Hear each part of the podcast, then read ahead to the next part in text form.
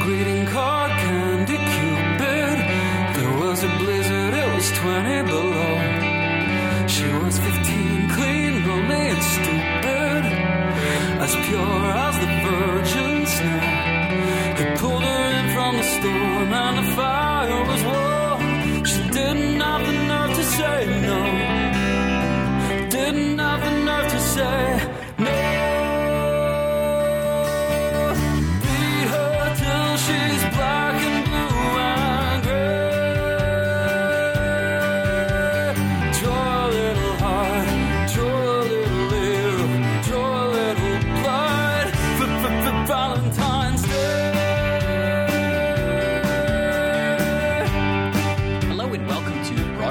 This Week on Broadway for Sunday, April seventh, 2019.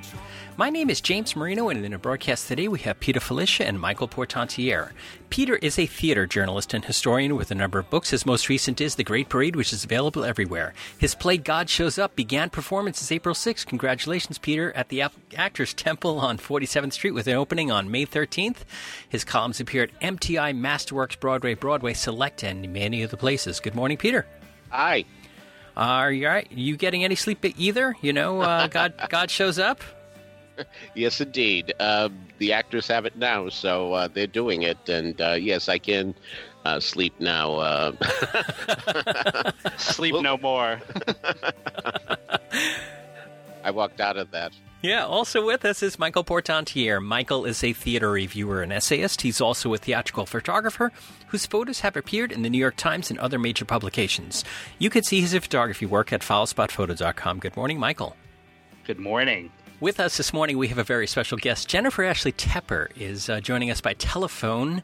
Um, folks who listen to any of our broadcasts know that we are huge fans of Jen, and we talk about her all the time. But for those uninitiated, she is uh, a, a, a, Broadway historian, a force of nature, a uh, uh, uh, someone who has changed the Broadway landscape, although she won't admit to that. Uh, as um, Jen, what's your official title at 54 Below? Uh, creative and programming director. She is everything at 54 Below. and, and uh, also Be More Chill, executive producer at Be More Chill. And one of the projects that she has shepherded for many years is the Jonathan Larson Project, which is now being released by Go- Ghostlight Records. It's out. And uh, Jen, thank you for coming back again and talking with us at Broadway Radio. Thank you for having me. It's always such a pleasure. T- uh, give us the genesis on the Jonathan Larson Project. Sure. Um, I have always been so in love with Jonathan Larson's work, uh, and for the last five years have been putting together the Jonathan Larson Project, which is a song cycle that was never done before of his unheard songs. Uh, so I spent five years going to the Library of Congress, um, researching by talking to his friends and family, digging through all kinds of songs and material of his uh, to create something that would be brand new of his, like the you know new musical theater concert he never got to do. And so we got to do it for two weeks uh, this past fall at 54 Below, actually one week, sorry, 12 performances, uh, and then we've gotten to release it as an album this past week. Wow, that is really, really great to, to hear. Tell me about, um, you know, how uh, how you were able to narrow it down to f- to fit into. There are certainly things that you had to choose one over the other. So, how did you narrow mm-hmm. down the selections here? And was it by committee, or just by, or did you do it? Or tell us about your collaborators. Yeah, you know, the, uh, as far as figuring out which songs should be in the Jonathan Larson project, that was all me. Um, but, you know, my collaborator on the project, Charlie Rosen, who was music supervisor, orchestrator, and arranger, uh, was the magic behind taking all of these, you know, demos and uh, lost songs that had never been fully realized and examining with them, examining them with me to figure out Jonathan Larson's intention and the influences and the style, um, and you know, creating it and making it into a full show. So um, I spent like a long time going through all of the songs first, So, uh, and figuring out like how they would fit together. You know, as I spent time at the Library of Congress, there were a few songs from the very beginning that I knew had to be part of it that I just knew from being, you know, in Jonathan Larson's world. And actually, the very first thing that, you know, set fire to the project was I got to do a miniature version of the concert, like a, a very miniature version of five songs um, in the lobby at City Center before a per- per- performance of Encore's Tick Tick Boom. Um, and that was the genesis. I started talking to the family about expanding it into a full concert. Um, but there were songs that I knew from, you know, the PS Classics album, Jonathan Sings Larson, and from just studying his work, uh, like One of These Days is on that album, and that's a cut song from Superbia that I immediately knew this should be in the Jonathan Larson project. Uh, there's a song called Love Heals that Sherie Rene Scott sings on one of her albums, um, and it's also um, been released now as part of the Rent film. Uh, so there were certain like lesser known songs I felt like should be in it, and then most of the songs that are in the project though were discovered at the library and had not been ever, you know, publicly recorded or publicly heard in concert. Um, and the pieces kind of started coming together as I spent time at the library, thinking, oh, you know, he was writing such political work. Let's figure out which of the, you know, which are the songs about politics that kind of knit together. Um, and uh, you know, it was certainly a focus of mine. I didn't want it to be like all cut songs from Rent or you know all stuff from his pop, you know, vernacular. I wanted it to really show how he was writing with such versatility. So that was another aim of it to go, okay, this song is like amazing and it's like an old school saloon song, and this song is incredible, and it points to how he would, you know, collide pop and musical theater later. So there were a lot of considerations at play, and certainly, you know, I found over our, over a hundred songs, and you know, there were far less than that in the project. There, you know, it was it was hard to narrow it down, but at the same time, when I discovered songs that had to be in it, I, I knew. All right. Now, um, I remember he worked on a show called J.P. Morgan. I forget the rest of the title. Do you know what I'm talking about? Yeah, J.P. Morgan Saves the Nation. Okay. Anything from that in this? There's not actually, and you know, there's dozens of projects he worked on that there's nothing in. He was very prolific, and I think people, um, you know, he died so young, very sadly. Mm. But he also worked on musicals for like almost 20 years before he did, and the only one we really knew was Rent, and then Tick Tick Boom. So there's tons of projects that are not featured, um, but there's, you know, the work that is is pretty extraordinary. You mentioned the uh, Encore's production of Tick Tick Boom, but uh, but uh, some years after that there was the uh, the really wonderful off Broadway production that had two of the cast members that you have in this project, Nick Blaemire and George Salazar. And George Salazar, of course, is, is now the breakout breakout star of uh, of Be More Chill. So that, uh, but you weren't involved with that production of Tick Tick Boom, were you? I wasn't, but you know, I loved Keen Company's production of Tick Tick Boom, and I, I did a talk back after one of the performances with one of Jonathan's um, close friends, and I was around it, and you know, I've been close with Nick and George for many years, so it was amazing to me they were cast in that, and I always wanted them to be part of the Larson project. I agree. I thought it was a wonderful production that really made me cry. I remember that it yeah, me made too, me cry. Me um, some random observations about this terrific album, and I, I, did not see the live show. I regret that I didn't. But uh, first of all, I noticed there's a song. This is so fabulous. There's a song called "Out of My Dreams," which, of course, is the same title as a song from Oklahoma, but this is a very different very different kind of a song. The the the the hook of it is "You left my life, stay out of my dreams," which is like the opposite of, of, of Oklahoma. So I think that's just great. And um, there's a couple of songs on the album that that have, I guess, a special meaning for me. There's the first number, which is so incredibly catchy and engaging and melodic green street. And i i went to nyu so i that means a lot to me.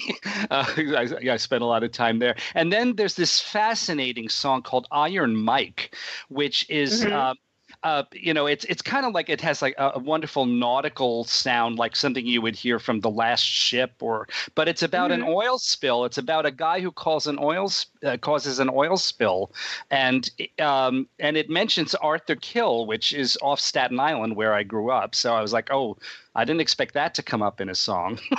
that totally. was really no, I'm so glad you're enjoying it. And, you know, Green Street is one of my obsessions. And Jonathan wrote it when he was 23. And I found it on a tape at the Library of Congress. And no, none of his family and friends that I talked to had ever heard of it or had any memory of hearing it. And it um, it's extraordinary. I mean, we turned it into an opening number for the full cast, uh, and it's I think it's such a great song. Um, and then you know who else was writing a song about the Exxon Valdez oil spill and and using his voice that way? You know, he was doing such extraordinary things. And then you go to Out of My Dreams, and I'm so glad you're enjoying it, which is you know Krysta Rodriguez taking being a pop diva all the way, but that was Jonathan trying to write songs for the radio and hoping that you know Whitney Houston would record his songs someday, and and sending out like those kinds of demos. So it's such a wide variety of songs, and I'm so glad you're enjoying it. And one last thing I noticed, uh, uh I noticed uh, maybe the, these were songs that he thought would not be used again, and so uh, there were some elements that he, it seems to me, uh, adapted for other songs. For example, this uh, the vamp of the song "Valentine's Day" to me sounds mm-hmm. a little similar to the the vamp, I guess you would say, for Johnny Can't Decide from Tick Tick Boom, and then "Find the Key."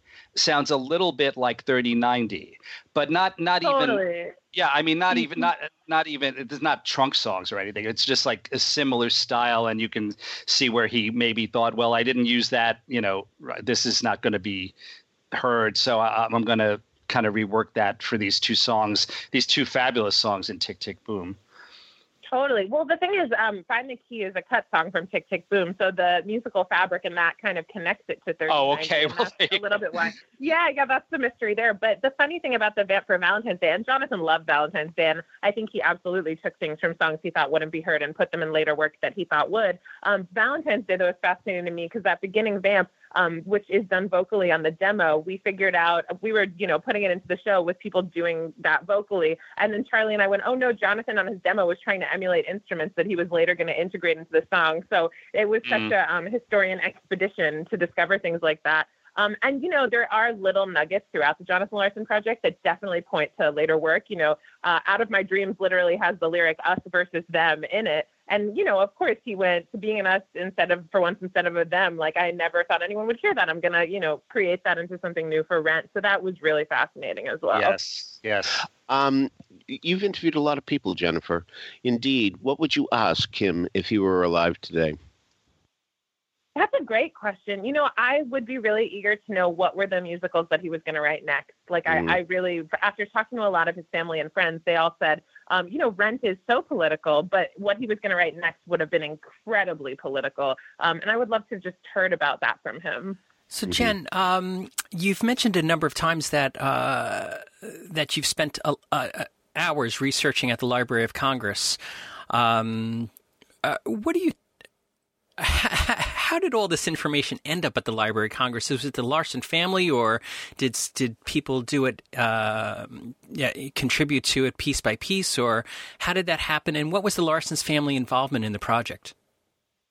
Yeah, you know, uh, when Jonathan passed away, the family took all of Jonathan's papers and everything that he had, and they um, gave it to the Library of Congress. So that's how it ended up there. Uh, but what's extraordinary is that Jonathan really kept so, so much material. You know, I went through so many things at the Library of Congress that, you know, they're not actually in the Jonathan Larson project, but they did inform it. And it's, you know, notepads full of just like his musings and, and, you know, like pads from the diner that he worked at where he was working out song ideas and every version of every script. And he just like, he kept such a log. And what's really extraordinary also is like, I have his floppy disks, which um, we're not at a point oh. technologically yet where we have a lot of very, um, you know, well known people who were keeping track of their work that way because he died so young. Um, it's kind of an interesting thing to look at. So I can see like, oh, he was working on this song until 2 p.m. and then he played a game of Minesweeper. And so it's like a very strange way to um, kind of research that hasn't it has little precedent.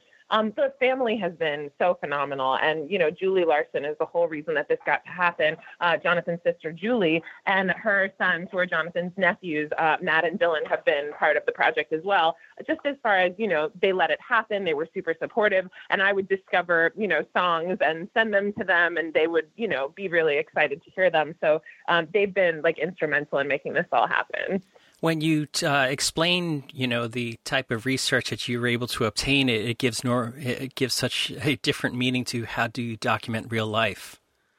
yeah, it does. So, uh, tell us about the uh, some of these recording sessions and how the project ended up at Ghostlight, and um, and this awesome video of Valentine's Day, and uh, all this other mm-hmm. stuff that you're you're bringing out to us. Yeah, so it was my dream to get these performers um, in this show. Like, I, I, still can't believe we got to do this with the people that we did um, Lauren, Marcus, George Salazar, Nick Blaemire, Andy Mientus, and Krysta Rodriguez, um, and our incredible like music team and band bringing it to life. So, um, from the beginning, it was like we knew that the show would hopefully catch fire the way that we wanted to. And then um, that week at 54 Below was really extraordinary. And luckily, Ghostlight Records said, let's make this into an album. You know, this has to be preserved, um, which was, you know, thank God, because I really am so excited that these songs are out there in the world. Uh, and the recording sessions were, I mean, they really were extraordinary. Uh, the whole cast cares so much about this work.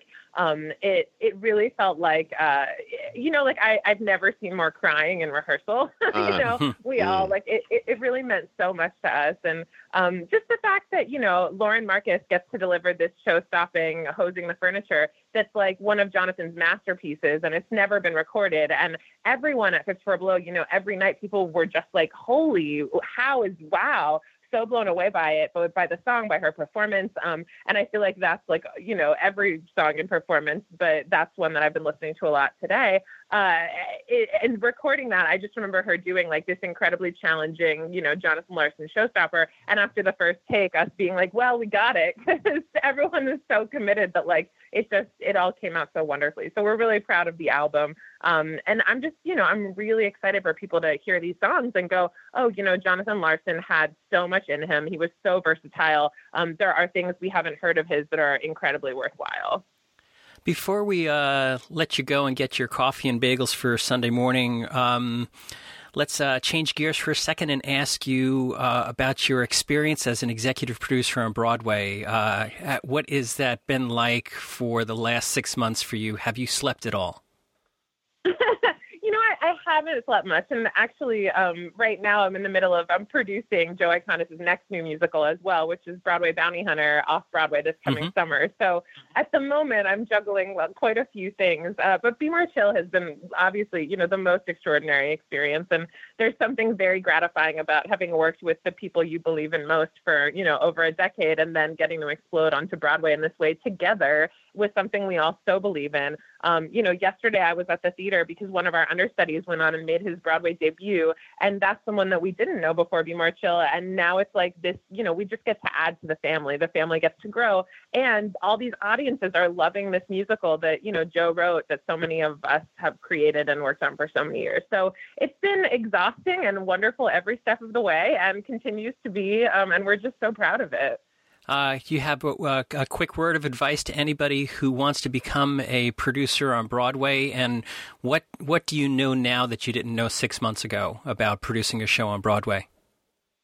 That's a great question. Um, you know, my advice for people who want to be producers is truly always just start somewhere, you know, like produce a reading with 10 of your friends and like eat pizza in a basement and just start. Um, a lot of people, I think, are just intimidated by how big it is.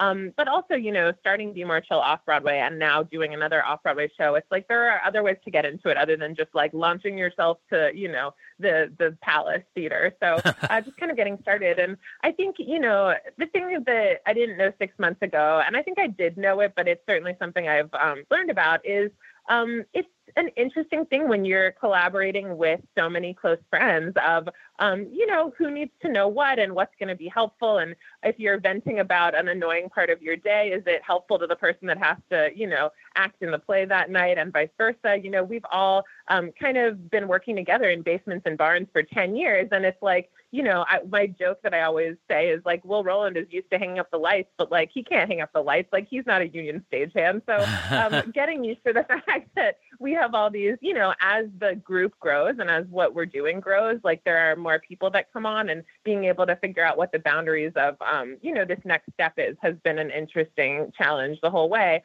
Um, when, you know, we're used to doing it as I said, like in a scrappy way. So that's been interesting and and certainly um, you know a positive experience as the show has gotten bigger and bigger. You said the Palace Theater, and as a theater historian who's written a number of books about all the different Broadway theaters, what have you heard about the new Palace? Oh my God, I don't know what's going on over there. And their billboards are still there, the old billboards. Um, I, I keep hearing it's still getting ra- like raised up, but I, I don't know. What have you heard? Well, they have just. I mean, if you've been by lately, uh, there is. It is now completely surrounded by uh, scaffolding or boarding, boarded Right, up or yeah, whatever you plywood, like. And they, uh, uh, there was just an article recently that I guess the preliminary uh, steps have begun. Uh, they haven't actually started to raise it yet, but that sounds like it's going to be soon. So we're going to all keep our our fingers crossed for that. The rumor was inch by inch, one inch at a time. They were going to raise it. One Yeah. inch, wait. so one inch, weird. wait. Yeah. it's really weird, but at the same time, like there are Broadway theaters that we wouldn't have if they hadn't been able to build on top of them. So it's Mhm. like, okay, we'll we'll balance it out and stay open minded, I guess. this too shall pass. All right, Jennifer, thank you so much for joining us on Broadway Radio on a Sunday morning and talking about the Jonathan Larson Project. It is now available at Ghostlight Records and uh, all your favorite places to get uh, music and uh, Broadway show albums. Jennifer, thank you so much for joining us on Broadway Radio. We look forward to talking with you soon. Thank you for having me. Thank you. There goes a lover sitting and writing this song. I'm sitting on Green Street, and I don't need money, honey. Green Street, watching the world waltz by. Green Street, that's the one that's sunny, honey.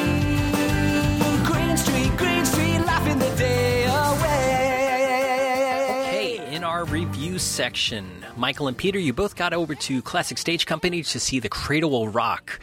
Did they hand you scripts as you walked in so you could uh, you could read lines from the audience? No, not at all. Uh, this is one of my favorite uh, shows of all time. Uh, I remember vividly the first time I ever heard the album. The first notes galvanized me, and I truly believe if I were on a desert island and there were electricity there, uh, this would be one of the records I would take with me. Uh, I've, I've loved it for years and years and years. So. I was uh, extraordinarily disappointed with this production. Now, of course, this is a very famous show for being locked out of its theater by the Federal Theater Project because it was getting a little too close to the bone about what it had to say about unions and um, dictatorial people and what have you. So um, they had to find a theater in a hurry, and they did, and they and they went on, but not in a conventional sense because Actors Equity wouldn't allow their people to perform on stage. So they actually stayed in the audience and they stood up when the time came to speak or sing. Uh, the musicians um, could have played, but um, it would have cost more money because they weren't under the Federal Theater Project contract. They would have to be under a Broadway contract. So as a result, Marc Blitzstein, who wrote the book Music and Lyrics, uh, sat on the stage and played the piano.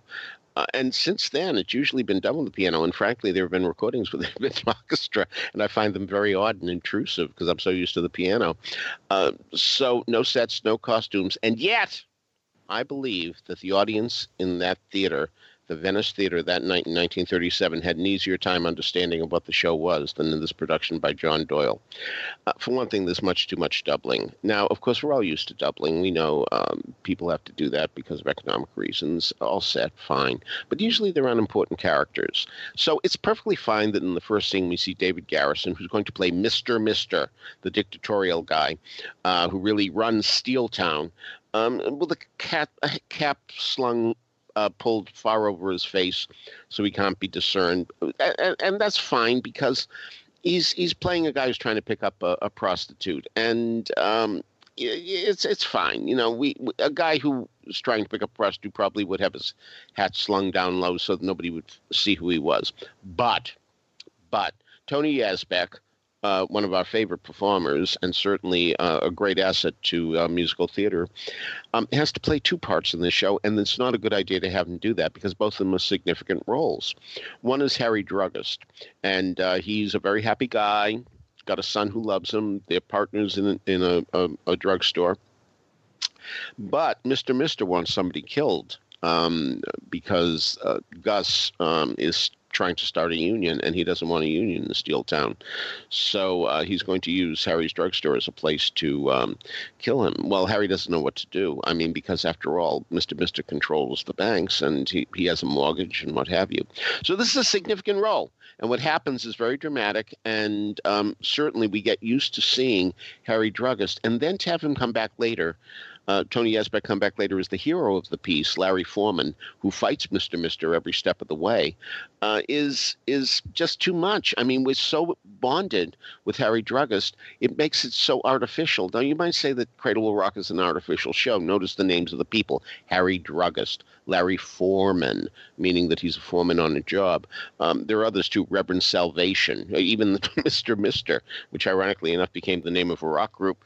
But yes, it is. It, it, no question that um, Marc Blitzstein or Steen, I don't, I really don't even know which it is, um, painted in primary colors because his message really was what he wanted to get across. Yes, it's very agitprop, no question about it. A lot of people say he was influenced by Kurt Weill in the music. I don't hear that, I have to say. Um, I think he was his own man. And by the way, if it is a case that uh, he he was indebted to Kurt Weill. He certainly paid him back with uh, by adapting the Three Penny Opera, which became the longest running off Broadway show in those pre Fantastic 50s. So, um, but the thing is, I think one of the problems of not just the doubling, where you see the chorus playing the victims in Night Court and a second later playing the high toned Liberty Committee, um, and then back again to victims without moving an inch.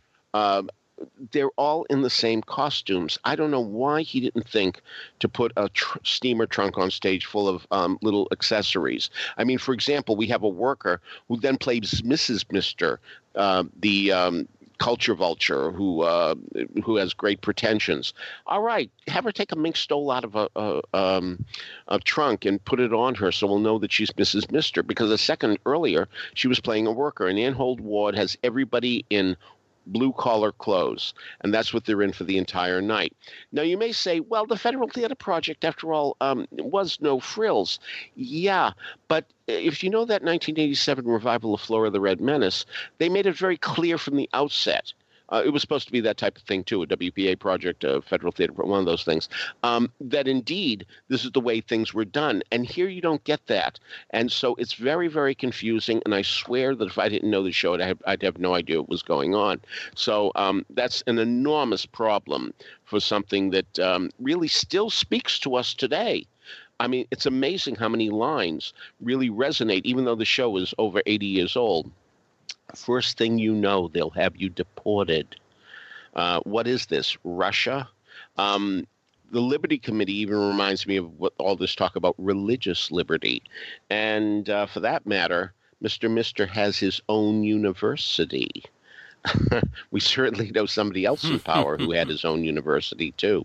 So, uh, so it still speaks to us. Um, more's the pity, I'll, I'll grant you, but uh, it it uh, the wonderful thing is that um, the way the people sing the score is very natural. So hearing the score again was a great pleasure for me. Uh, but wow, um, I, I have a lot of albums of the Cradle Will Rock, and I can really um, listen to it at home. So I just wish that there hadn't been so much reliance on doubling. And I know budgets are tight. I understand that. I wish the costumes could have been more definitive. But um, otherwise, I have to give a shout out not just to Tony Yazbeck and David Garrison doing the best they could under very difficult circumstances, but to a woman named Rema Webb, who plays uh, a pretentious artist in one scene and has a glorious soprano while doing it, and plays the sister of um, a victim of Mr. Mister, um, who has the wonderful ballad "Joe Worker Gets Gypped," and she does that extraordinarily well. So um, nice to listen to not as much fun to watch. All right, Michael, what did you think? Yeah, I completely agree about the costumes. It's so ironic. Uh, in 2013, uh, the Encore's Off Center series was uh, initialized with a production of The Cradle Will Rock.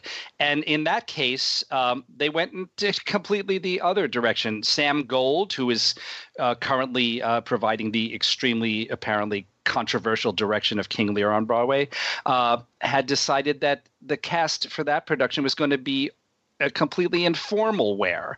Um, so in that one, you you uh, you miss the difference between the haves and the have-nots because everyone was in formal wear, and in this production, you miss it because everyone is in uh, you know not rags but just very you know workers garb. So uh, I don't know why uh, both both of these directors seem to not understand that that's such an important part of the story. Uh, I guess it's just willfulness. I don't I don't get it. Um, and as far as the doubling, I, I agree about that as well. Uh, specifically, as far as Tony Yazbeck playing two roles, um, I completely agree. I, am sure the reason they did that is it's interesting. Larry Foreman uh, doesn't show up until late into the proceedings, uh, and so I guess that's why they uh, John Doyle thought that Tony could play that other role as well because he's hanging around without anything specific to do. But I don't think that's a really good reason. Um, uh, I interviewed Raul, Raul Esparza, who played Larry Foreman in that 2013 Encores Off Center production, and I uh, I dug up my interview and I and I noticed that I I said to him in the 1947 Broadway revival of the show, Larry Foreman was played by Alfred Drake, and then there was an off Broadway production in 1964 with Jerry Jerry Orbach. And uh, let me add to this: uh, the first time I ever saw it was in the '70s at Brandeis University, and I think even an odder person played Larry Foreman, somebody you don't associate with a serious role, and that was Dick Shawn. Wow. yeah, huh? And he was good, by the way. Anyway, I'm sorry, Michael. Go on. No, no, thanks for that. Because you know how many people know that. That's um, uh, so yeah, and uh, and then Raul replied, "It's interesting. Foreman is considered the male lead of the show, but he doesn't show up until very late in the proceedings. His first entrance is so long delayed, and you know, but I think that was kind of intentional. oh on, yeah, on, on Blitzstein's the part. way the way fairy tales have the prince uh, on the white horse arriving very late in the show. That same type of thing. Sure. Yeah, so I think that that shouldn't have been a you know well I mean I think there's a reason for that. Uh, I uh, I did appreciate the fact that this production was done acoustically with no amplification whatsoever. Uh, in theory, I appreciated it. Uh, by the way, I would say I think four of the cast uh, members take turns playing the single upright piano, um, and that's fine. Uh, but there was some audibility issues for me for, from some of the singers, especially since it is a three quarter thrust setup, and so sometimes they're facing away from you. Um, so I, I wouldn't say I missed a lot of the lyrics, but I, I did miss some of them, and um, I think that was an issue as well. And also, I don't know. I mean, I guess it just must be hard to, re- to obviously to recreate the the uh, the sense of uh, urgency of the original production, but it did seem like there was something very flat about it. Um, and I don't know if it was just the the the particular performance I attended with that the energy was off, or if it's or if it was the the directorial style of John Doyle. But but I did think it was kind of flat, and it, it certainly didn't have the kind of searing effect that ideally it would have. But um, you know, I, I mean, it's such a historic piece, and I'm uh, I'm always fascinated to see it. I certainly wasn't going to miss it, and it is a very strong cast overall. I think Eddie Cooper uh, was especially wonderful in it, and it's always uh, nice to see David Garrison. Uh, eh, who I, I, guess I hadn't seen on stage in a while.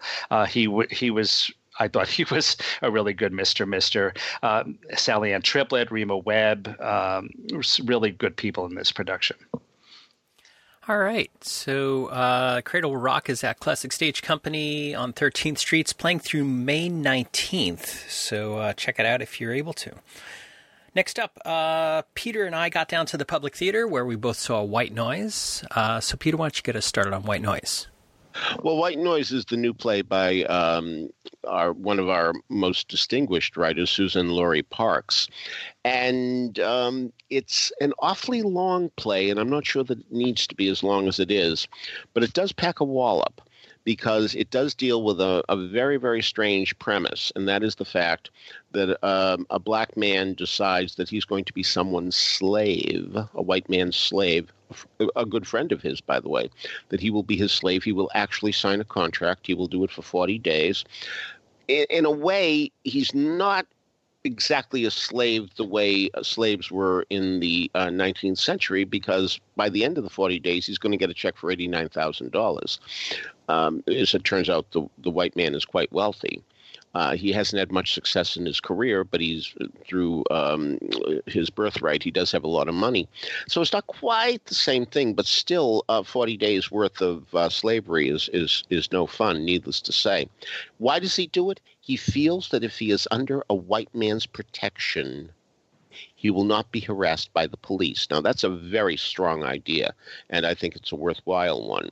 That uh, this is another way of saying Black Lives Matter, and another way of saying that many black people are cons- considered guilty uh, before they're proved innocent by uh, many law people in this country. So, so that I think is a very good idea, and I can understand why, after Suzan-Lori Parks had this idea, that she would indeed run with it. Um, I think she's run too much with it in the sense that there's a lot of padding in the play. There's a lot of uh, soliloquizing in the play. That said, the four people in it are marvelous, especially Daveed Diggs, who uh, plays the slave. You should pardon the expression. Uh, such a natural actor. I just love actors who don't seem to be acting, who seem to be talking, who just seem to be having a conversation with you. And even though I've just complained about the soliloquy, the one he has that starts to play is very effective because he's not orating, he's talking. He's very, very natural, as I say. So I really uh, think he's a marvelous, marvelous performer, and we're very lucky to have him. Uh, so he's the standout, but of course he has the most important role. But um, Thomas Sadoski, uh, who we know from uh, Neil LaBute, um, plays Ralph, the friend. Um, so he's uh, very effective as well. Looking a little thinner, I think. Uh, congratulations, Thomas. I know how hard it is to lose weight. So um, he uh, he's tremendously effective as well.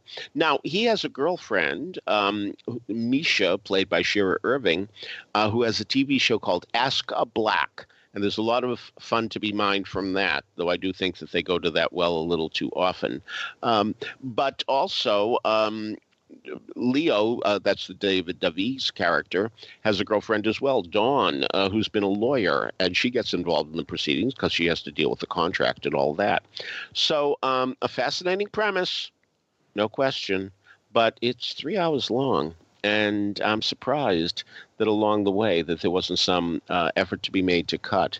Uh, I, I'd love to see this play without the fat on it because um, the message sometimes gets lost. You forget where you are because there's so much fat, but uh, but not on Tom Sadoski.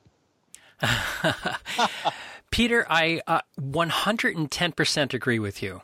Uh, it, you have said exactly what I was thinking. Uh, I saw it last night uh, with uh, uh, one of our uh, fellow broadcasters, Janetessa Fox, and um, we were trying to figure out who said the thing. I'm sorry, I I couldn't. I didn't have enough time to write a short letter. I'm sorry this letter's so long. I didn't have time to write a short one, and because I agree with you that this is a really interesting topic and uh, presented really well. The four actors are amazing, but it absolutely needed to be edited, and it's hard to it's hard to edit and get the same uh, get the same beats and punches in and things like that. But it was more than three hours, and and I felt that it it probably could have been done a little bit less. With that said uh, what a cast! What a really interesting uh, topic, and I'm hoping that we don't. This is not the end of it. I don't think that this is quite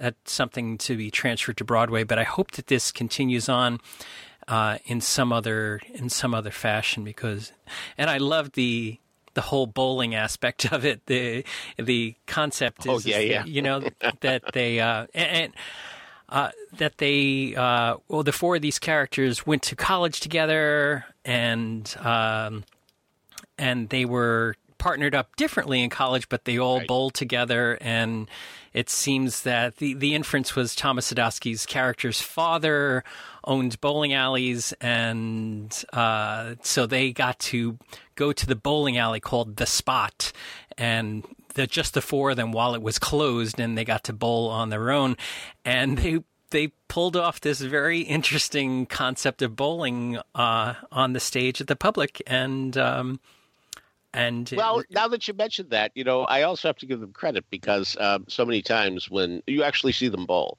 yeah. Um, granted, the bowling ball goes um, uh, under the seats that you're sitting in, so you don't actually see the pins, of course. But you have to be convinced that uh, the type of bowling ball thrust that happens does do what indeed uh, it will now say on the, shall we say, scoreboard that tells you how uh, how many pins were dropped down. And I thought they did very well at that there, you would think that there would be a gutter ball or two uh, when there was supposed to be a strike, but that, or vice versa. But that didn't happen at all. They're very good bowlers. Mm, yeah, they are. So, uh, a, a, lot of fun. Uh, the the concept of of how this was brought about on a on a stage and a small stage at that, and made it work uh, and believable. Um, uh, um, I guess that's it. Michael, you're scheduled to see uh, this show. I'm interested to hear what you say about yes, this. Yes, I'm going this week. Yeah, I'm All sorry right. to hear. I'm sorry to hear about the length. Yeah, yeah. So, um, okay, so we'll talk about it again after Michael sees it. I'm interested to hear what you say. And uh, Thomas Sadoski um, is, uh, I, I, think he's uh, a, a, new a new dad. Uh, I think within oh, right? within the last six months or so. So maybe he's uh, yeah. maybe he's running around chasing the kid. That's so right. yeah. losing some. but I, I didn't know. I've always thought that he's been very thin. But you know, we'll see. no, actually, I, I, I noticed that weight loss a couple of years ago, and I. And, oh yeah. Oh, Okay. that's that's really so. I think he started to work in TV and film. Uh-huh. oh, and uh, Yeah, TV does make you ten pounds fatter, doesn't it? Okay, yeah. and so uh, and um, Zoe Winters, who we had seen in uh, Small, Small Mouth Sounds, Small Mouth Sounds, and Red Speedo uh, at at uh, New York Theater Workshop. They worked Um, yeah. And I was shocked that she didn't have any Broadway credits. Um, but I'm supposing that we will see her on Broadway, or God forbid, she's going to jump over to television and film. But uh, but certainly she had a, a great showing for herself. So that is uh, White Noise at the Public Theater. Uh, Michael is going to see it, so we will talk about it again soon. It's playing through May 5th down at the Public. Next up, uh, Peter, you got to. Um, Oh, actually, Michael, you got to Red Bull Theater's The White Devil uh, down at the Lucy Lortel. So tell us about that. Yeah, I was a little late, but I'm glad I got there. Uh, this is an extraordinary production of a 1612 play. Uh, uh, directed by Louisa Proske of uh, John Webster's The White Devil, and it's uh, it's very much, you know, uh, universally and and and uh, ever ever uh, relevant because it's about sex, religion, and politics. Uh, you know, and when is there ever uh, not a lot to say about all of that? Uh, one uh, of the most significant aspects of this production I have to mention before I forget is that um, the Lucille Lortel Theater has been configured as a reconfigured as a three-quarter thrust uh, setup, which I, I never, I don't think I've ever seen in that theater anything other than the traditional proscenium. I had been saying for years that I hoped that theater would get a some kind of a renovation Yeah. because it, it really really needed one. I, I never anticipated that it, this would happen but i have to say certainly for this production it works really well. I think it improves the sightlines greatly. And since they don't uh, they haven't been using the balcony or the mezzanine or whatever you want to call that upper level for years that's not an issue as far as the sightlines so they might as well just do what they can to improve the uh, you know the the sidelines and the setup on the main floor. So I was really really happy to see that. Um, the set, uh, interestingly enough, reminded me somewhat in its basics of um, the set that we recently saw for that Jeremy O. Harris play Daddy. Um, that was done at the Signature Center, and uh, the costumes are very modern day. Uh, it's uh, there, there there's no attempt at period uh, garb or or sets uh, for this production. Uh, you know, so that's the decision when that was made. I mean, first of all, it's probably a lot cheaper, um, but it it, it does um, help to you know to underline the fact that things like this are still happening all the time. And it's about these these noble uh, most of the characters are noble people and they're just um, you know there's adultery and there there's murder uh, and there's all kinds of uh, Robert Cuccioli plays um, a cardinal who winds up becoming a pope. And he's like a, a very very um, maleficent character I would say. He he's he's uh, you know, he uh, is not what you would think of as a man of God so much as a man of politics, and it's all about power. And and he did a terrific job in it. Uh, uh there's several of my other favorite actors in the world in this production, uh, including Daniel Oreskes, uh, Jenny Bacon, and two Smiths, Derek Smith and T. Ryder Smith. I I think that this is uh, interestingly enough i read um, the times review after i saw the show and they said that they preferred uh, that, that critic said she preferred the second act uh, to the first. I felt the opposite. I, I, thought there was a lot of really kind of um, interestingly fun gory uh, sexy stuff happening in act one. And then act two i thought it, it seemed like it took forever to get to the denouement. Uh, so i uh, uh, and and Act Two seemed much longer than Act One. I, I, actually didn't time it, but it it seemed like it took forever. So that maybe that's one reason why this play is not done more often because it, it really primes you. Um, for uh, you know in act one you'd like oh gosh this is this is really interesting. And and uh, you know the court intrigue and the and the machinations of these horrible horrible people. Uh, but then I, I just kind of found like it it devolved and it and it it it started to seem really kind of almost boring in Act Two because everything was taking so long to happen. Uh, maybe some judicious editing would be a good idea, although I understand why people are reluctant to edit plays like this.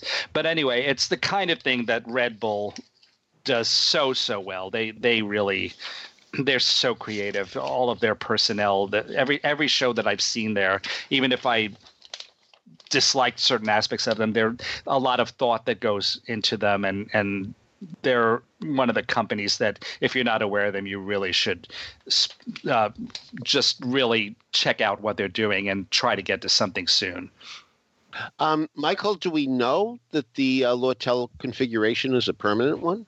Well, no. I, I was actually meant to try to ask someone that, and I, and I haven't had a chance yet. Uh, I I do wonder. I don't think it would be a bad idea. Mm-hmm. It looks kind of like maybe it might be because it it just did, uh, but I, I I can't really honestly answer that. Mm, okay. Okay, so that is playing down at the Lortel on uh, Christopher Street through April 14th, and we'll have a link to that in the show notes. Peter, you got over to Theater Lab on 36th Street and saw a play called Charlie's Waiting. So tell us about that. Well, uh, a, really fascinating idea. Um, here's a, a, woman who's about to get married. She's already pregnant, uh, quite pregnant, in fact. I would say five, six, seven months pregnant. Uh, and she's looking forward to getting married tomorrow. And of course, uh, getting married tomorrow also means planning everything and last minute decisions and making sure that everything is just so, because she's a very fussy lady, is this Louise. Uh, and she's looking forward to getting married to Kelly. Kelly, by the way, happens to be a woman. Uh, Stephanie Heitman uh, plays the part, and Xanthe Elbrick, uh, whom we know from Coram Boy, a show that should have run much, much longer than it mm-hmm. did, um, plays Louise. Okay, so um, the only problem they have is at this point in time is whether or not the napkins will be um, folded correctly. Except, well, you know, there's not going to be much of a play if that's all there is to it. Um, while Kelly is away, Annie shows up. And um, Louise never heard anything about Annie, um, but Annie seems to have a history with Kelly, quite a, a detailed history. well, one of the parts of that history is uh, uh, Charlie, uh, the Charlie of the title. turns out to be an eight year old boy. And he is waiting. He's waiting out in the car. Annie has left an eight year old boy in the car. And there's a reason why she expects Louise will take care of Charlie. So, for the first 40 minutes of the 75 minute play, Charlie is waiting in the car alone. Annie leaves and says, You're taking care of Charlie from now on. And Louise makes no effort whatsoever to go get the child even after Kelly arrives, they make no effort to go out and get the child. I don't know who leaves a kid in a car for 75 minutes. Now, it's possible that Charlie on his own comes out of the car and knocks on their door because that's how the play ends after 75 minutes. We hear a knock on the door. I'm not sure if it's Charlie. Maybe it's Sandy coming back to um, to uh, get uh, change her mind that she's leaving. Maybe she wants the keys back from the car so that uh, she can uh, rescue. Ch- I have no idea.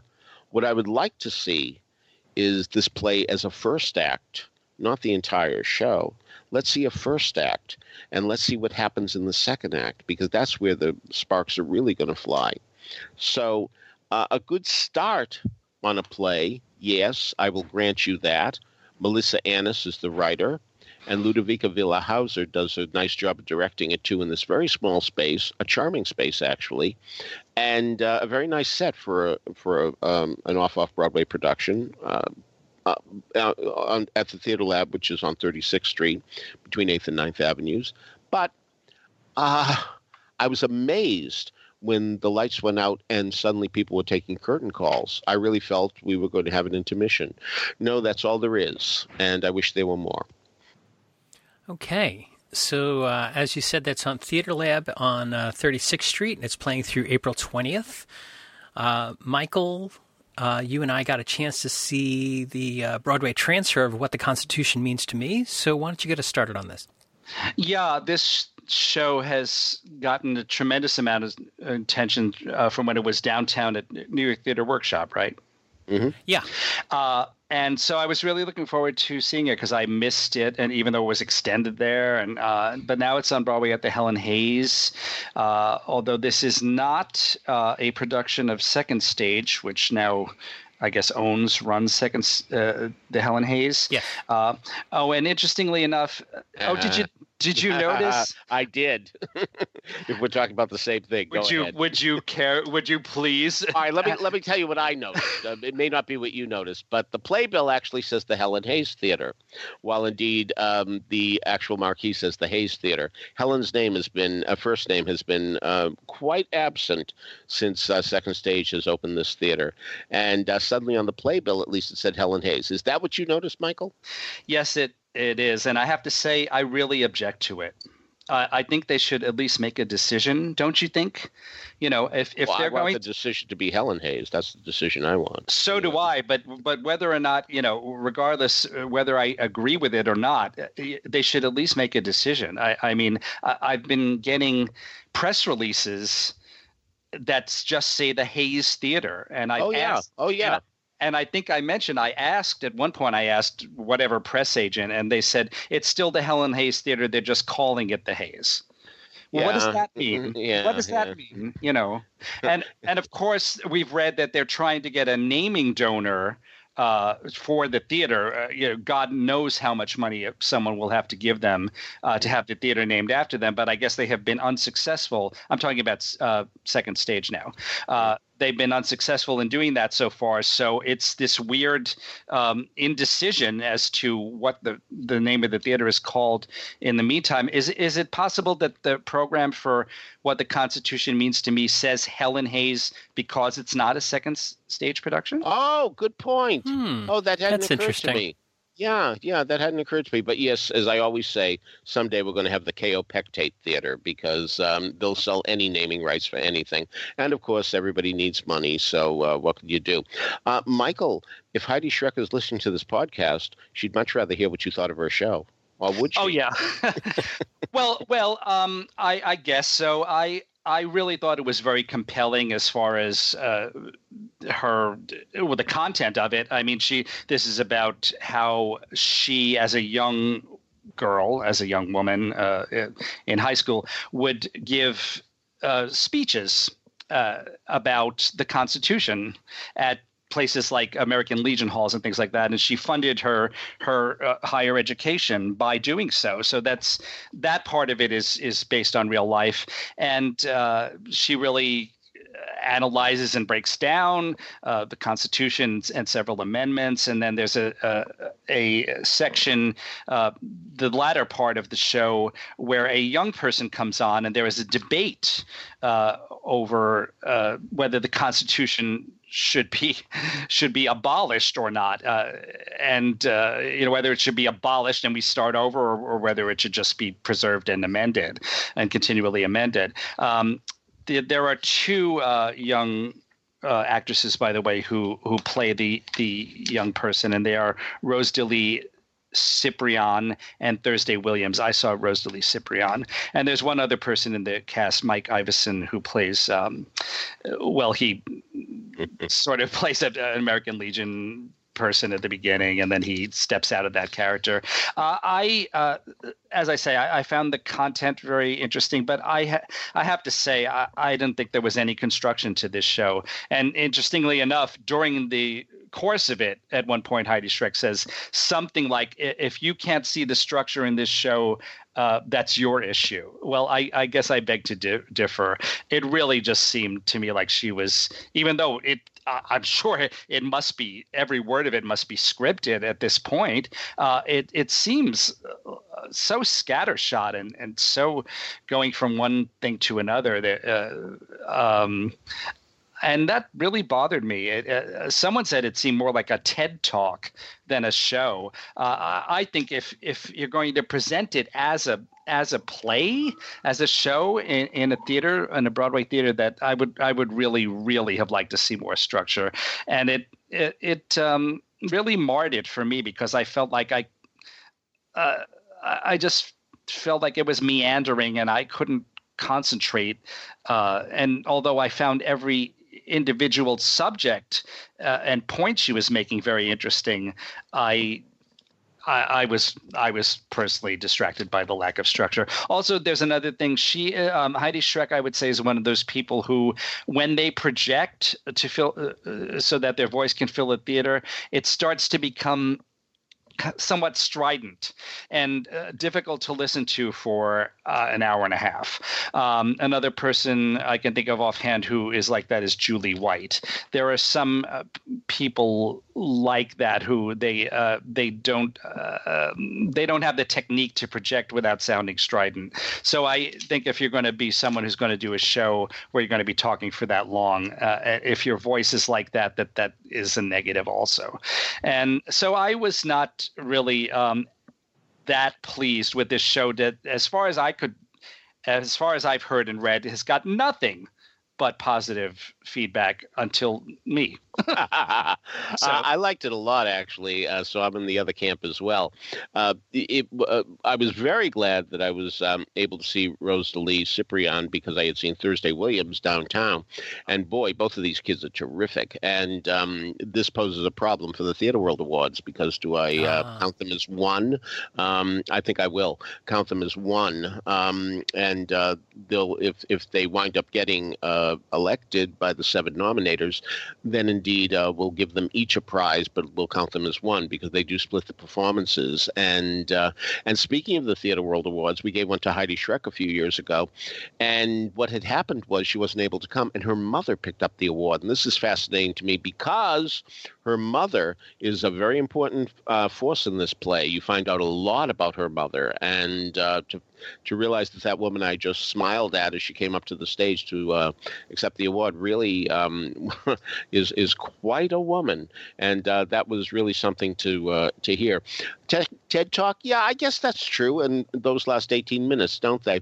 But she held my attention. Um, Heidi Schreck did far longer than that, and uh, I really enjoyed hearing it. And in a strange way, she reminded me of Mike Birbiglia because she occasionally interacts with the audience. Uh, Mike Birbiglia is very endearing. Uh, when he did the new one, saying "I know" when people reacted. She does things similar to that too. So um, she makes you feel very welcome in the Helen Hayes Theater, and I'm delighted to see her there. so, Michael, I pulled up the script uh, for what the Constitution Constitution means to me, and, and, the section you're talking about, she's talking about her grandma and uh, the sock puppet and things like that. And then it says, and then when I turned 40, I decided George and the second, George the second was lonely and I bought him a friend, a tiny uh, red and white striped monkey I named George the second's, I named George the second's friend. And to this day I am married. George II's friend is the most important person in my life. Please don't tell anyone. Uh, I know some of you think I've gone off on a tangent, but I promise you I haven't. In spite of what some people think, this show is actually quite carefully constructed. So uh, I'm Michael in the will be the judge of that. right? yeah, I'm in the camp with uh, with Peter. Uh, I adore the show. I adore Heidi. Uh, I, I really, really loved this. I did have some problems with the show. I think that the whole second half, bringing out uh, Thursday or the other woman to debate. Uh, uh, I'm not sure what that's how that added to the evening because I was really blown over by the Heidi story, and it does give us a, a really insight. I'm not saying that it's bad. I'm just not sure that it's necessary or connected to Heidi's story, and I think those two things could have stood alone on their own. Um, and and and that whole uh, ask me a question thing that they do at the very end of the show, uh, it, it feels very pretentious to me but I, I, really like what I really like what the Constitution means to me, and I think it's an important show, and I'm glad that it was done, and I, I look forward for it to be done uh, all over the country and by people other than Heidi. Um, and uh, I think that Heidi's going to go down and do uh, production at the Woolly Mammoth in the D.C. area that was supposed to be happening right now, but then she, she transferred to Broadway. So um, it's another show uh, that's largely about how awful men can be, uh, to the point where at one point she has to uh, make the point where she says, "Don't get me wrong, I love men," uh, but you know she does spend a lot of time saying how horrible uh, some of the m- several of the men in in her life and the lives of her uh, her family and her the women who came before her in her family have been. So that is you're going to get a lot of that, just so you know. All right, so uh, let's move forward into uh, Peter got to see a production of uh, Sincerely Oscar at Theater Row in the Acorns. So tell us about that. Well, yes and no, James. Um, I didn't make it clear to you when we talked about this earlier that what I really went to was a press preview. And I will say that um, after the press preview ended, I bet I burned off a lot of calories walking out of there as fast as I could. I only heard three songs. Now, this is a show by Doreen Taylor, and um, I have no interest in coming back as a result of what I saw, I'm sorry to say. Now, What's going on here? Well, Oscar is Oscar Hammerstein.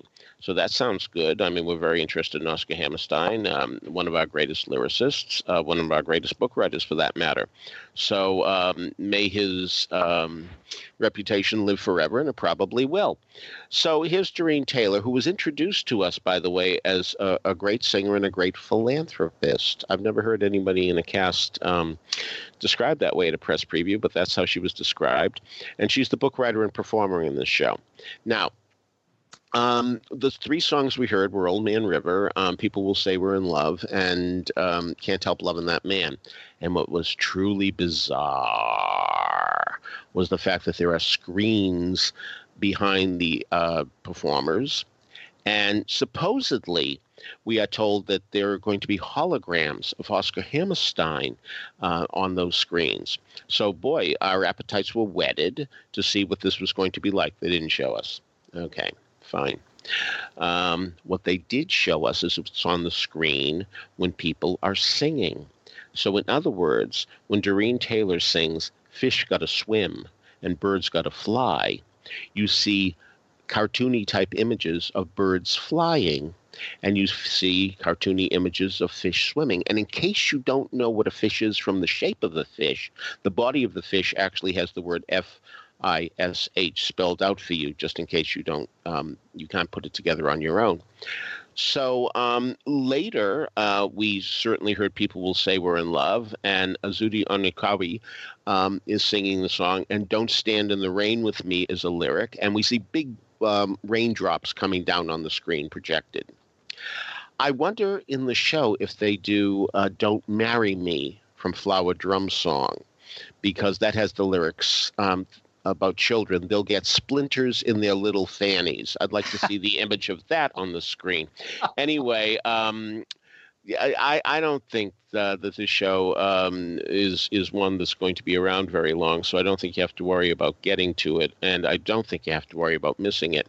And while it may seem unfair to judge a show uh, just on uh, three numbers and uh, a few graphics, uh, there's that old expression about uh, you don't have to taste every drop of wine in the bottle to know if it's good or bad wine. So, um, so I was tremendously um, astonished, in the worst sense of the word, by Sincerely Oscar. Mm, yeah. All right. I you went saw, to it, Michael, right? Well, yes and no. Yes and Okay. no. I saw an earlier incarnation of the show last year uh, when um, the guest artist was, of all people, was Davis Gaines. Oh, and actually, that was one of the main reasons I went because uh, he uh, he's based on the West Coast now, and he he hardly ever performs in New York anymore. Uh, so, and you know, it sounded interesting, but gosh, yeah, I mean, that one was in a different theater, and it didn't have any of these projectiony things. But I was so appalled by it then because it, it seemed like such an incredible vanity production, and also uh, even worse, there's something you you haven't mentioned, but maybe it wasn't uh, an issue in the press preview you saw. Uh, how many songs did you get? to just see? three. Yeah. Yeah, well, um, I, you know, incredible as this may sound, when I saw it last year, this woman uh, was singing lots of incorrect lyrics. Ah, And, and can you imagine in a tribute Ah. to Oscar Hammerstein to sing lots of incorrect lyrics? I, I was really quite shocked by that. So, so I had actually told lots of people that I know not to go to this one under any circumstances for that reason alone. Um, not you know not even knowing about the the projections or any of that. Uh, here's an interesting uh, little point. Uh, when this when this production uh, was announced a couple of months ago, initially the um, the other person in it was supposed to have been Jonathan Lee Iverson, who apparently is famous as the first African American ringmaster of the Ring uh, Ringling Brothers and Barnum and Bailey Circus. So I thought, oh well, that is interesting. Uh, and then um, suddenly, uh, there a couple a month or so later, there was another press release with another person's name and with no mention of Jonathan Lee Iverson, uh, even the fact that he had been in it and was no longer in it. And so I, I, you know, thought that was odd because usually there's at least some kind of statement, you know, artistic differences or scheduling difficulties or whatever. So I wrote to the press agent and asked, you know, why, well, what happened to Jonathan Lee Iverson? And I received a response saying he left the production.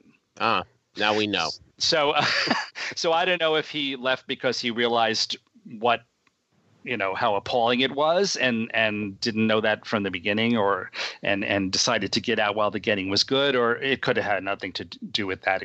Uh, but I'm sorry that um, for this other person that he has become involved in this really kind of appalling vanity production. All right, so let's move forward. Michael and I both got out to Babylon Village in the Argyle Theater to see their production of The Producers. Michael, why don't you uh, tell us what you thought about this? Yeah, well, happily, first of all, let me say that this was the largest audience I'd seen um, at the theater and all of the shows that I've seen there. Uh, the orchestra section was basically packed, and I even went upstairs to uh, to to check out the the very large uh, mezzanine. Uh, or balcony, or whatever you want to call it, and uh, there were people there too. That wasn't empty either, and uh, the laughter uh, throughout was was really really heartfelt and and uh, I was I was worried about that because uh, I'm sure many of us can attest that the uh, producers while uh, you know with the original cast on broadway was a phenomenon and, and one of the funniest things in the history of the theater it hasn't always worked so well with uh, with other casts and in other productions but um, this one uh, was lucky to have as Max Bialystock, Jason Simon, who actually scored as Edna Turnblad in the production of Hairspray that I saw at the Argyle. So he was great. And then someone um, who was new to me. Um, who knew to me uh, as Leo Bloom, Richard Lafleur, and they were both really fantastic, uh, managing to be very, very funny without imitating uh, Nathan Lane or. Uh, uh, thank you, thank you. Um, soon we forget. yeah, no, I, it was there. I was I was, I was going to get there in a minute, but thanks for, for for jumping in there. Um, also in the cast, uh, this was fun. We had um, as Roger De Bris, John Salvatore, and as Carmen Ghia, John Peterson, and they are a real life couple. so that uh, they brought uh, a lot of fun to that, and I think that their uh, you know you know their their offstage relationship informed the performances. Um, John Peterson, uh, some of our listeners may have recently seen in Midnight at the Never Get, uh, and he is uh, he he's someone who's done a lot and is very very talented. But the whole this whole cast was was really excellent, directed by Evan Pappas and uh, choreographed by Antoinette Di Pietropolo. Uh, and as I say, um, I mean, I think the direction actually was was one of the strongest suits. Uh, Evan Pappas has, I guess, uh, this was actually news to me. He's been involved with the producers from early on. In fact, he even did um, uh, at least one uh, I think more than one early reading of it in the role of Leo Bloom. So he knows it intimately, and he knows the the the tropes, and he knows the style, and he was able to help communicate it to this really really talented cast.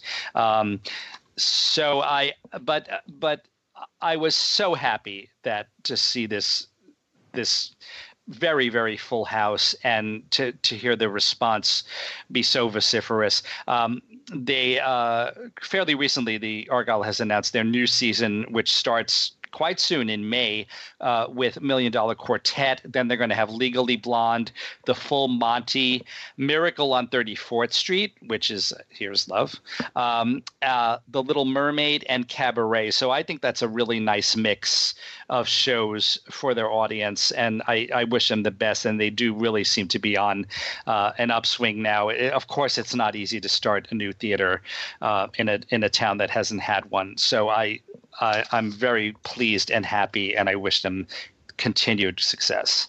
Well, you know, uh, what's also interesting is um, something that hadn't occurred to me before, but when you mentioned this gentleman playing both uh, Edna and Max, uh, John Waters said one of the greatest thrills for him of Hairspray on stage was the fact that now in high schools, a heavy set boy would be able to play uh, a major role. And yes. the producer does that too, sure, because um, we're used to seeing Zero Mostel, the producers, who was heavy set. Granted, Nathan Lane isn't nearly as heavy, but um, especially uh, now, I'm sure, with the workout he's getting in Gary, which I hear is you know involves a lot of running around. But um, it's really nice that uh, there are two roles now that heavyset boys can play in theater without uh, worrying about not being cast because they're not uh, slender enough. So, so thank you, Mel Brooks, as well as John Waters. Yes, and the producers does retain actual fat, fat jokes. Sure, sure. fat references, so he is supposed to be. I mean, yep. that is part of the character. Right. So I have to agree with everything Michael uh, said there. Um, it is uh, really difficult to start a theater, and it seems as though these producers of the producers at the Argyle Theater, the father and son team that are that have put their heart and soul into this uh, and tons of money into this thing, are making a go of it and have a great uh, lineup of shows that are coming next season. So uh, get out there and support the Argyle Theater in Babylon, a quick train ride from uh, Penn Station and a beautiful little village of uh, Babylon, New York. yes. Great restaurants. All right, Michael, uh, you saw Everybody Rise, a resistance cabaret at Birdland. So uh, quickly tell us about that. Oh yeah, this was so much fun. This is a, an evening of parody songs written by with lyrics by Joe Keenan, who is I think one of the most brilliant comic minds of our generation. Uh, many of these political parody songs have, have become. Uh, famous on, on, online on YouTube or wherever, uh, gotten a lot of hits and deservedly so. He he, he is um, primarily known uh, as one of the chief writers for Frasier, uh, and one of the best writers for Frasier, that that fabulous TV series. He's also written a couple of uh, comic novels that are really fantastic and, and, that I really recommend. But this was an evening of the the political songs. Um, with a fabulous cast Richard Kind, Christine Pedi, uh, Chip Zien, Brad Oscar, um, guest uh, artist Liz Callaway, who appeared as Betsy DeVos. And, uh, you know, of course, the fodder, you know, there's so much fodder for political humor in, in the current incredible situation in which we find ourselves. But, um, Joe Keenan, I guess, also has a real appreciation and grounding in musical theater, and so uh, he. Uh, and I mean his his ability as a as a parody lyricist is is just amazing. He he is so so good at it, and so funny and so clever. Uh, some of the titles of the songs you can, uh, uh, you know, I mean, I, I, guess they explain themselves. There was one called "I Enjoy Being My Pence." Uh, I think you can figure out what song that was. "I Enjoy Being a, a Girl" from recently mentioned Flower Drum song. Uh, "The Lady Is a Trump." yeah. um, a song uh, uh, maybe this is a little less obvious called don junior that was to the music of goldfinger. Um, omarosa to the to the to the music of oklahoma. Uh, click to the music of zip from pal joey. And uh, you know i could go on and on. Oh uh, there was a song called betsy get your gun. That's the one that uh, liz callaway did. It it, it was just a really really great evening and the audience was packed. And uh, christine pedi um, i think she deserves a huge amount of credit because i think she was the one who spearheaded this uh, these songs actually being done in a live performance for a live audience. And joe keenan i think had to take a little persuasion to to have it done but he was there and he spoke and he was he was just beaming. Uh, I, I think he was absolutely thrilled, and I think we're going. I hope we're going to see it again. It would be great to to do it as a. Um, you know, to, to bring it back in various venues, and I hope we see it again at Birdland or elsewhere. Um, a special tip of the hat to Richard Kind, who uh, has recently got a, a, lot of fame, deservedly so, for his role in Co-op, the uh, mm-hmm. the company cast album documentary spoof on Documentary Now. But here he uh, functioned as Trump with a ridiculous wig that, uh, let me say, was no more ridiculous than the actual hairstyle. But uh, he he is just uh, another comic genius, and and he. Um, I, I, I have loved him for years, and and it's always a pleasure to see him. He's whenever I've seen him in anything like this, he's always so spot on and just so incredibly well prepared and just knocks it out of the park. So this was a great, great, great evening on Monday, April first. um, you know, but uh, you know, it may have been April Fool's Day, but but uh, what's happening in Washington is no joke, and so it, this was very necessary as well as being absolutely hilarious. I've known Joe Keenan since he was a high school student at Boston College High School, and oh my God. Was, even then he was tremendously funny, and it was very clear that he was going to really uh, make his mark in the world, and I'm delighted that he has. Um, so. Uh, I'm I'm not remotely surprised to hear that it, this worked out as well as it did. And yes, uh, sometimes he puts his parodies online, and they are just a delight to read. So hearing them with music must be really terrific too. Yes. You know the uh, just the amazing fact that the words mean so much, and you can change just a, a just one word and make the whole meaning right. change so much, mm. which is a key fact in Mr. Sondheim's work as well. And you also got up to 92nd Street Y to see the Lyrics and Lyricists uh, series of Sondheim wordplay. So tell us about that. Oh yeah, I mean it was uh, it was great to see uh, an evening of Sondheim in the same week as this incredible night of Joe Keenan because uh, you know uh, uh, I mean there were so many Sondheim homages in the in the Joe Keenan evening, uh, but this was a, a wonderful program at the 92nd Street Y. The cast Lewis Cleale, Melissa Errico, Christopher Fitzgerald, Telly Leung, Lesli Margherita, and Lauren Worsham. Uh, this show was directed by Christopher Gattelli. I'm not sure. Uh, I'm not 100% sure, but this may be the first show that he's actually directed, uh, in addition to yeah, I mean he's he's primarily known as a really really great choreographer. Um, the co-hosts of this uh, program were Ted Chapin and Jack Feldman. Uh, Ted Chapin, who's uh, still a major figure in the Rodgers and Hammerstein organization, and Jack Feldman, who is, uh, I guess, maybe best known as the lyricist for Newsies, but he has several other really great credits as well.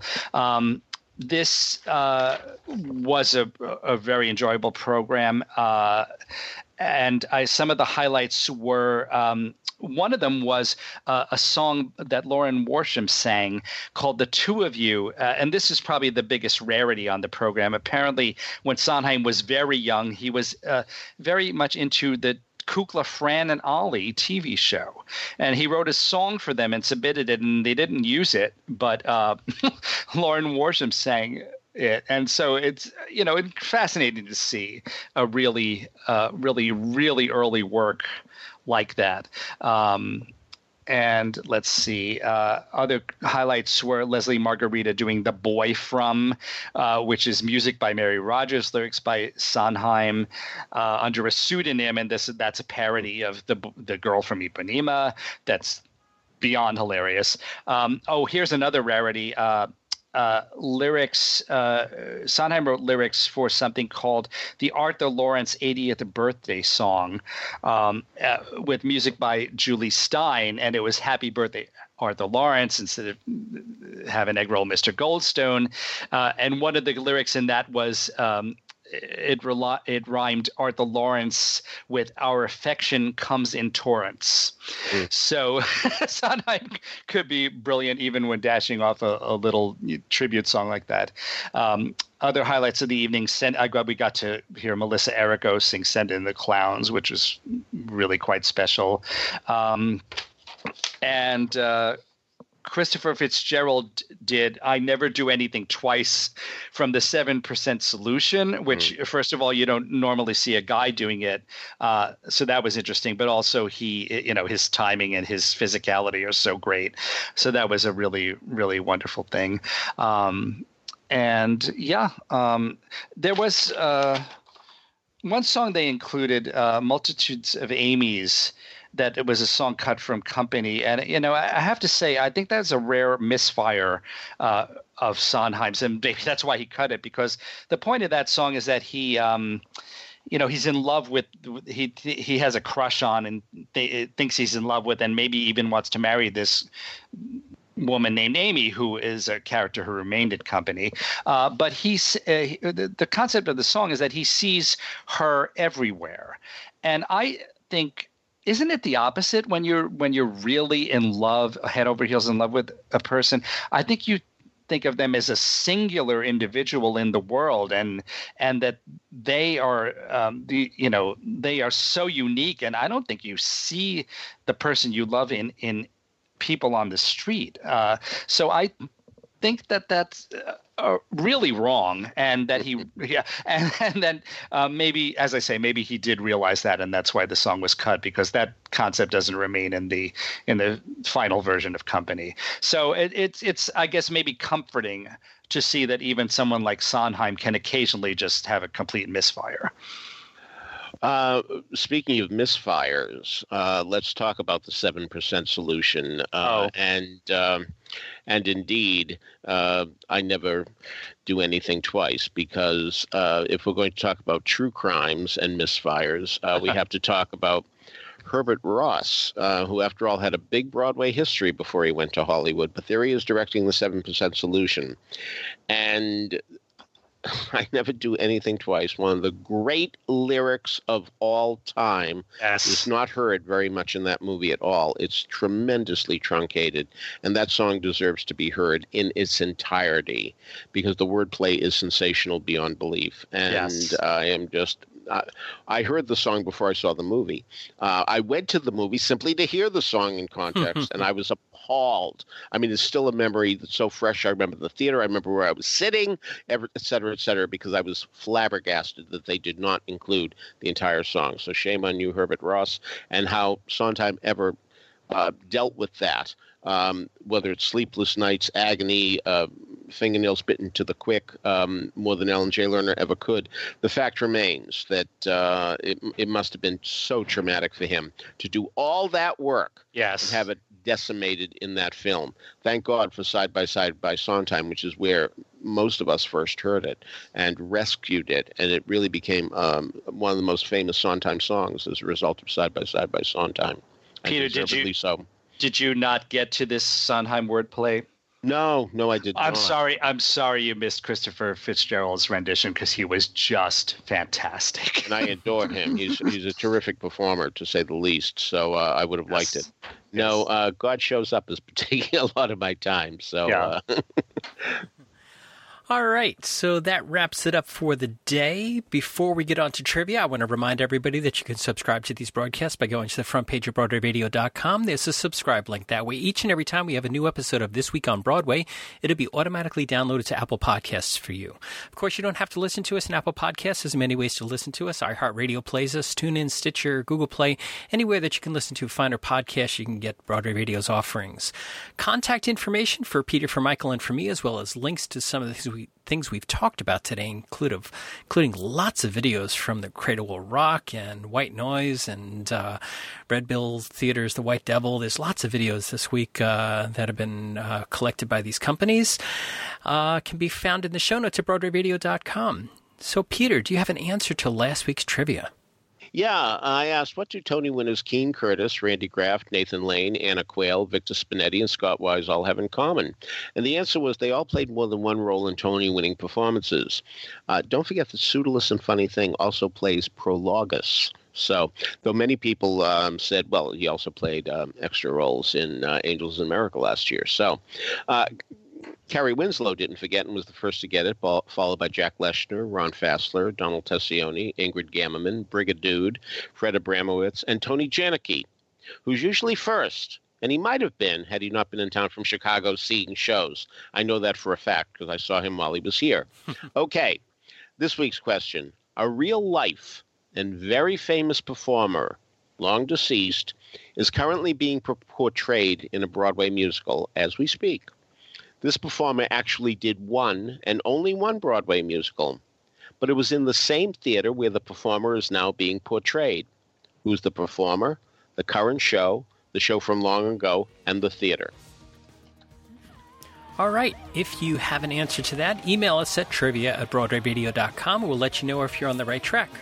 So, on behalf of Peter Filichia and Michael Portantiere, this is James Marino saying thanks so much for listening to Broadway Radio's This Week on Broadway. Bye bye.